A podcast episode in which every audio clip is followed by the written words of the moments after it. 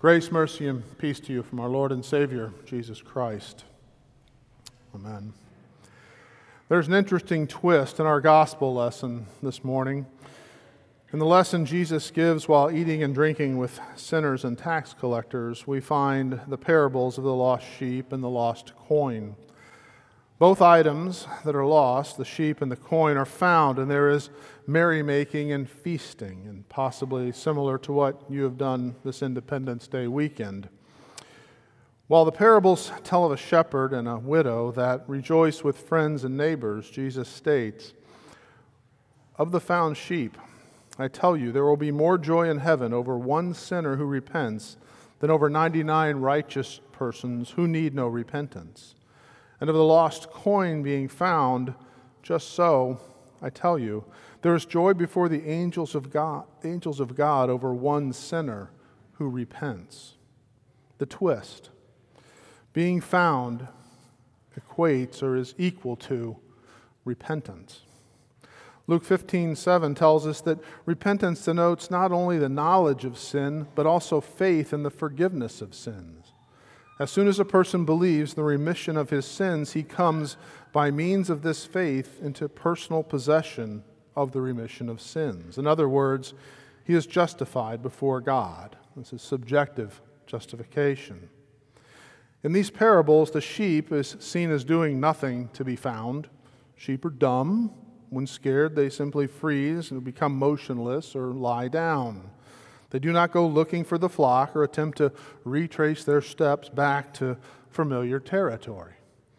As for the coin, well, it is a coin. It will lie under the front seat of the car for months until you need a few more pieces of change for a soda, a cup of coffee, ice cream, and you go searching. And coins, even if made from precious metal, don't jump in, up in piles of laundry, making it look as though someone left a frog in their pocket. Both must be found. And in both instances, the lost things are simply found due to no action on their part. But then, being found is equated to repentance by Jesus. How does that work? Repentance is my work, right? Jesus may find me, but I do the repenting around here. It may be the only good thing I can do, and I must do something to be saved, uh, found, right? Wrong. This was the message that Jesus was sending to the Pharisees and scribes who were questioning his choice of dinner partners. They grumbled, This man, no inkling of acknowledgement of him being God, this man receives sinners and eats with them. Be assured, Jesus comes for sinners, and that is a good thing because he comes for you and me. The Pharisees and the scribes had no need for Jesus. They had the, repent, they had the repentance and almsgiving thing down. They gave thanks. They were not like other men, like sinners and tax collectors. They were confident in their ability to keep the law of God. They were full of self righteousness, believing they could stand before God based on their own good deeds and works. But Jesus came for sinners. His whole earthly ministry was about calling the weak, sick, and dying and having mercy on them to show himself as the God that could save them both in this life and the one to come. He touched lepers, he ate with sinners, and he sat at the well and spoke to a woman no other Jew would have spoken to. You see, when Jesus spoke to sinners by the power of God, they heard, they were found. And being found, they repented. They could do nothing else. It was a Lord, depart from me, for I am a sinful man moment with Peter in the boat and the miraculous catch of fish. Or like Isaiah's vision of the Lord when he says, Woe is me, for I am lost. He recognizes he is dead. Remember, woe is a bad thing. Go ahead, go out and play in traffic. It's over anyway. You're dead. Isaiah knew this, and he confesses why. He says, For I am a man of unclean lips, and I dwell in the midst of a people of unclean lips. For my eyes have seen the King, the Lord of hosts. Woe is me. It is repentance. recognition of his unworthiness before God. Jesus had compassion on Peter and called him to follow him, and Isaiah had his lips, his very being, cleansed by the purifying of fire of coal from the altar of sacrifice. In both cases, God's work cleanses, not their work. That brings us to squirrels. Have you ever noticed they are impulsive? I once heard someone say, Squirrels die by indecision. You've seen this. Squirrel in the road, squirrel off the road, squirrel in the road, squirrel off the road, dead squirrel. That would be the eternal case for us too, if left to our own decision about faith in Jesus.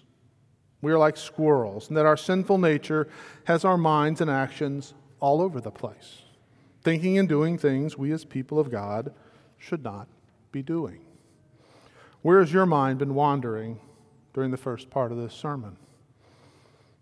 What is for brunch after this? I really want that new truck. How am I going to work that out? The interest rates, yeah. I, I wonder if my neighbor is going to be cutting her grass in her bikini again this Sunday. Or is he going to be out there without his shirt on? We are people of God, saints, baptized into Christ with his Spirit and in part of us. Yet we are so damnable at times, doing and thinking things far beyond these. Things that would cause our mothers, our spouses, children, and friends to cringe and cry out. Never mind simply blush if they knew. But they do and have done the same or similar things too. And God knows all of it. All of it. We are at the same time saints and sinners. We cling to the hope of God's promise of life and forgiveness in Christ, but then we still see a shiny object and, like squirrels, are distracted to sin and its fleshly allure. If you have been in Bible study, and I hope you have been the past several weeks, we are looking at a book by Kurt Marquart called The Saving Truth Doctrine for Lay People. Ooh, doctrine. Don't let it scare you. Some believe doctrine is too difficult for lay people. Marquart did not believe that. I don't believe that. You don't believe that. It's simply what you believe. One little practical piece of worldly doctrine I have taught my daughters is this when the little gauge on the dash of the car points to the red and the thermometer, stop driving and park it. You will save the car. Believe it. Doctrine is good. And it's good to know what you believe, your doctrine about Jesus and what he has done for you.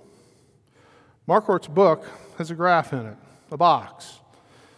At the left, a 0 to 100% scale, vertical. At the top of the box is a line from left to right, 100%, representing justification. This is our condition when we are found by our good shepherd, Jesus.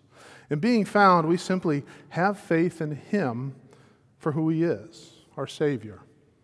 There is nothing we do to be found and nothing to do in being justified, that is, forgiven.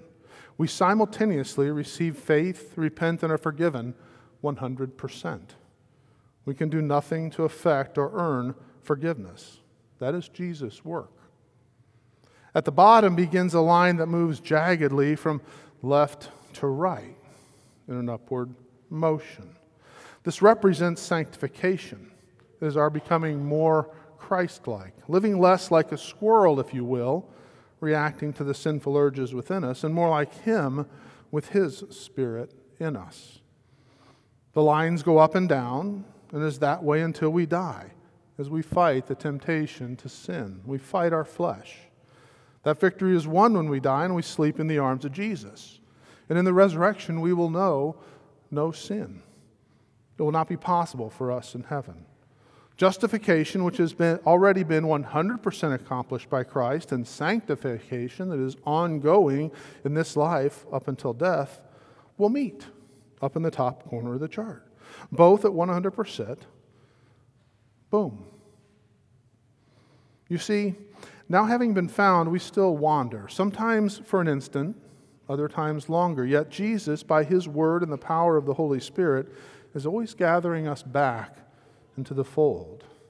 That is what happens here, where we hear his word and where he cleanses us with his body and blood, from his altar to our lips. He reminds us who we are, having been grafted into him in baptism, and strengthens us to live out our earthly lives joyfully resisting the devil according to God's good will.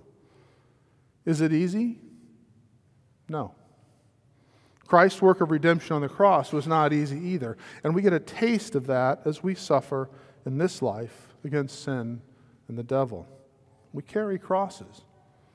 But Christ is ever with us, seeking, finding, and bringing us to faith in the justification he has earned for us and gives freely to us.